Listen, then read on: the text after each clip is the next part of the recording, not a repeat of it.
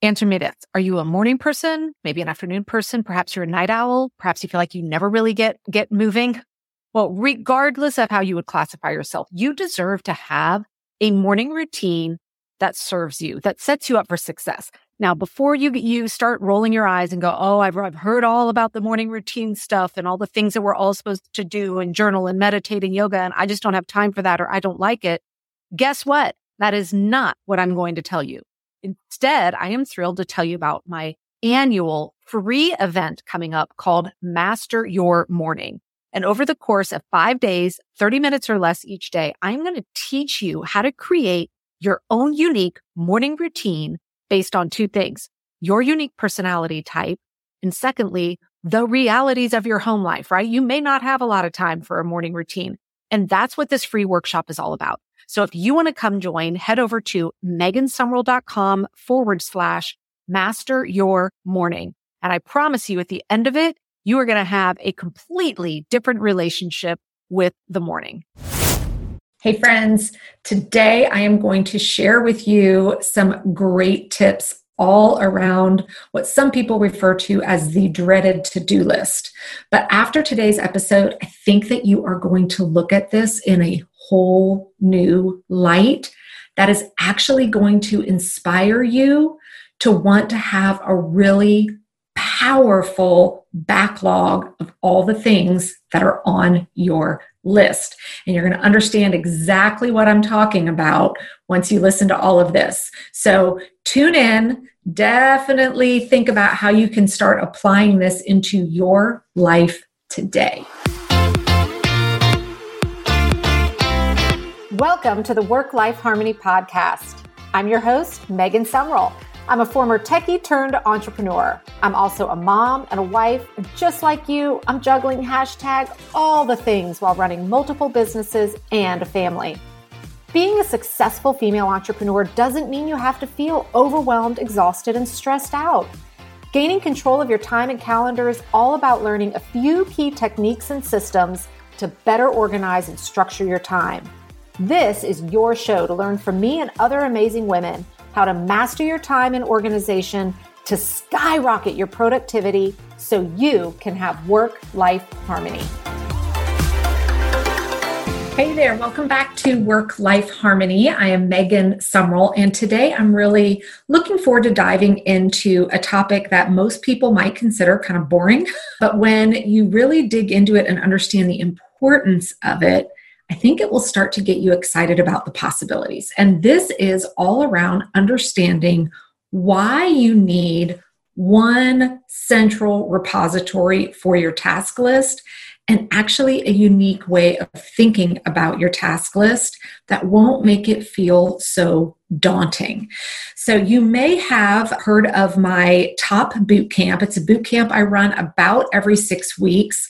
If you've been able to grab one, great. If you haven't, hop on over to megansumrell.com forward slash top boot camp and get on the wait list for the next one because you definitely don't want to miss out if you have not attended one of these. But one of the key pillars that we talk about in day two of the boot camp is our task lists. And so today I want to talk through, and, and when I'm in the boot camp, I go through the four biggest mistakes that people make when it comes to creating a task list. But today I want to take a deep dive into just one of those. And one of the biggest mistakes is not having it all in one central place. And when I'm talking about one central place, I'm not meaning stored in your head either. So maybe this sounds familiar to you. Maybe you've got some tasks written on the back of an envelope, like a scratch envelope. Maybe you've got some at your desk. Maybe there's one on a sticky note that fell between the seats in your car. Perhaps you've jotted a couple down in an email to yourself. You've got about seven or eight of them running around in your head. You thought about starting using that app that you downloaded your task app or whatever. So maybe some are in there. But when it comes to sitting down and actually figuring out what you need to be doing for the day, week, or month, you don't really have everything all grouped together. And so what happens in this scenario if this sounds like you and you, you kind of have tasks here and there and all over the place i want to ask you if any of this now sounds familiar you spend a large majority of your time reacting to the task that is foremost in front of you. Like, what is screaming the loudest? What has just captured your attention? And this is why, when we don't have one central task list that we can compare information against, we instantly jump into the thing that is right in front of us even if that thing is not important, because it's what's grabbed our attention and we think that it's going to be a quick win. Now, maybe this resonates with you. Have you ever, maybe let's say you live in a two story house, you're downstairs, all of a sudden you think of something that you're like, oh God, I need to go grab that. You walk upstairs, you walk, open the door, you walk into a room, and then you're standing in the room and you cannot remember why in the world you just walked in there even though it was like 10 seconds ago that you thought of something. This still happens to me. And I know, jokingly, a lot of people refer to it as mom brain. Well, this actually is related to why you need to have that one central task list and it can't be in your head. So, I want to tell you something that's really cool about the way our brains work when we are storing a ton of information in our brain, it is having to constantly produce energy to remember and churn and think about that. You know, let's say I asked you to remember four numbers and I said 2786 instantly you start going 2786 2786 2786 and your brain is just churning and you've got that you are processing energy from your brain that you have a limited amount of every single day. Well, when you're trying to keep that task list stored in your brain, how many of you right now are still going 2786, right? but when you try and store that task list in your brain, your brain, whether you subconsciously realize it or not, it is churning over those tasks. Well, the beautiful thing about our brains are is when we can create a visual meaning we get it out of our head and onto something we can see, the amount of energy that our brain needs to process that goes way down. So, when you take all those tasks in your head and you actually put them down on a piece of paper or even on an electronic document that you can now visually see, you have just freed up a ton of space in your head, but more importantly, you have now reserved that brain power, that energy for something else. So, back to my why you walk in a room and you can't remember why the heck you just walked in there. It's because of your brain processing so much information. You were downstairs, you were thinking of something, you're like, oh, let me run upstairs and get that. On the way that you're walking up the stairs, seven more things are popping in your brain 2786 that when you get into the room and you open the door, you can't remember because all those other things have just stacked up in front. This is why, you know, we joke and say, "Oh, I can't remember anything if I don't write it down." Well, it's not that you can't remember, it's that your brain is has run out of gas. So, this is why it is so important for you to make sure you have some place where you are storing your task list that is not in your head. So now let's really talk about why it needs to be in one central place. I'm sure you can kind of already imagine the value of it. But let's say I told you, hey, I want you to go bake a cake, but I need you to go look in eight different places to pull together the recipe for that so that you can make sure that you're doing it in the right order. So I need you to go look at this website over here to get the first couple of ingredients. Then I need you to go open up this book over here to go get the next couple. Then I want you, you know, to go call a neighbor and ask them for the right order that would just how much time would you waste if you had to go in multiple places to get all the information together that you needed to actually sit down and get into action to make that cake in the most efficient way possible. Well, if you've got your task list in 18 different places, when you sit down to try and plan out your week, because you guys know how I feel about weekly planning, if you're not there yet and you're doing daily planning, how likely are you to miss some of the really important things that may need to have the priority of your time today when you've got the list of all the things that that you're trying to juggle either in your head or spread out across multiple different places.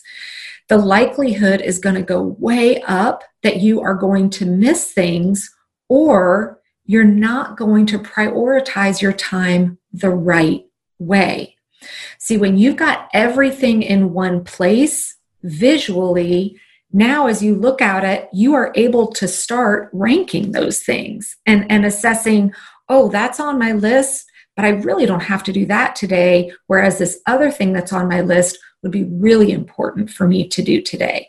So this is why housing it all in that one central place is critical now, when I work with some clients, they are very, very hesitant to actually take the time even though in reality it's usually 15 minutes or less, to actually create this master task list. And I'll tell you why. Two specific reasons.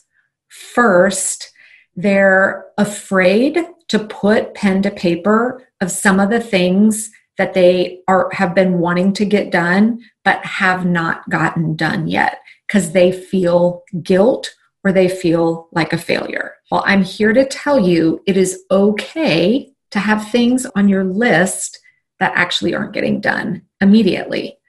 Now, the second reason people really resist doing it is because they feel like it's going to be overwhelming to see all of that in one place because you instantly go into panic mode going, How am I going to get this all done?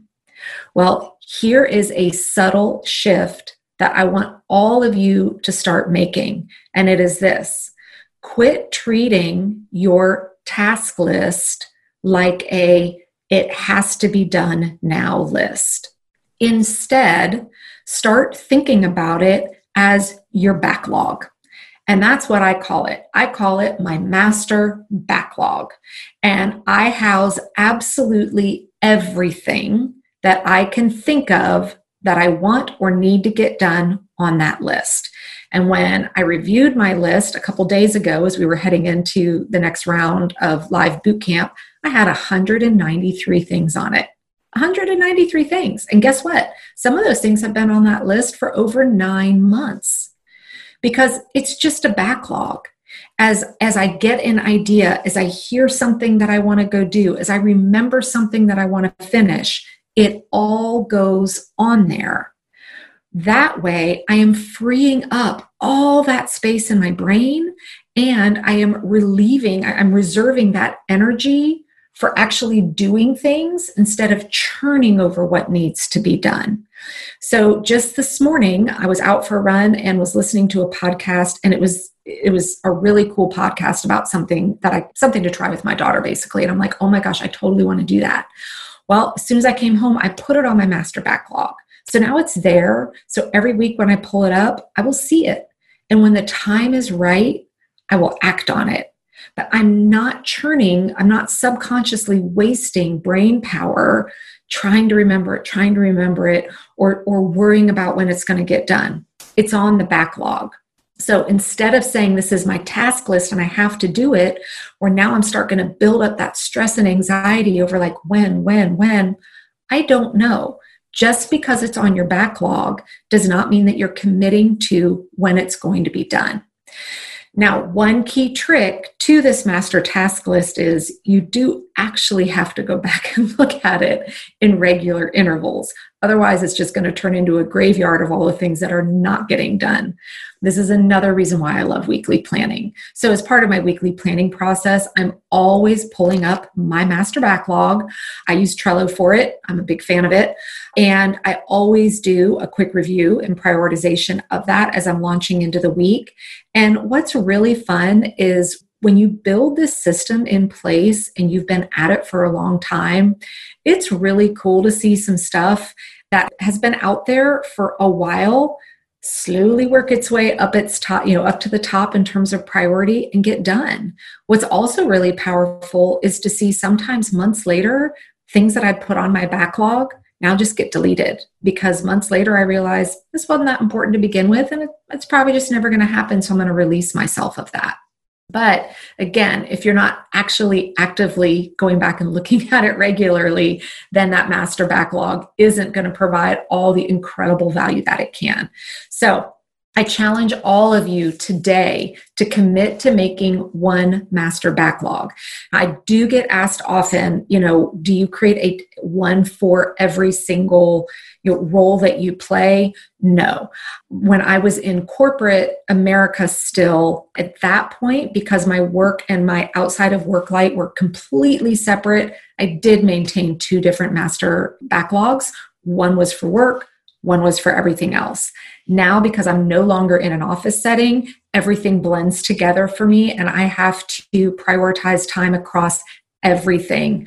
You know my businesses my family life mom life all of that. So at this point in my life i do have just one master backlog. So there's no right or wrong answer. It really depends on what your life looks like.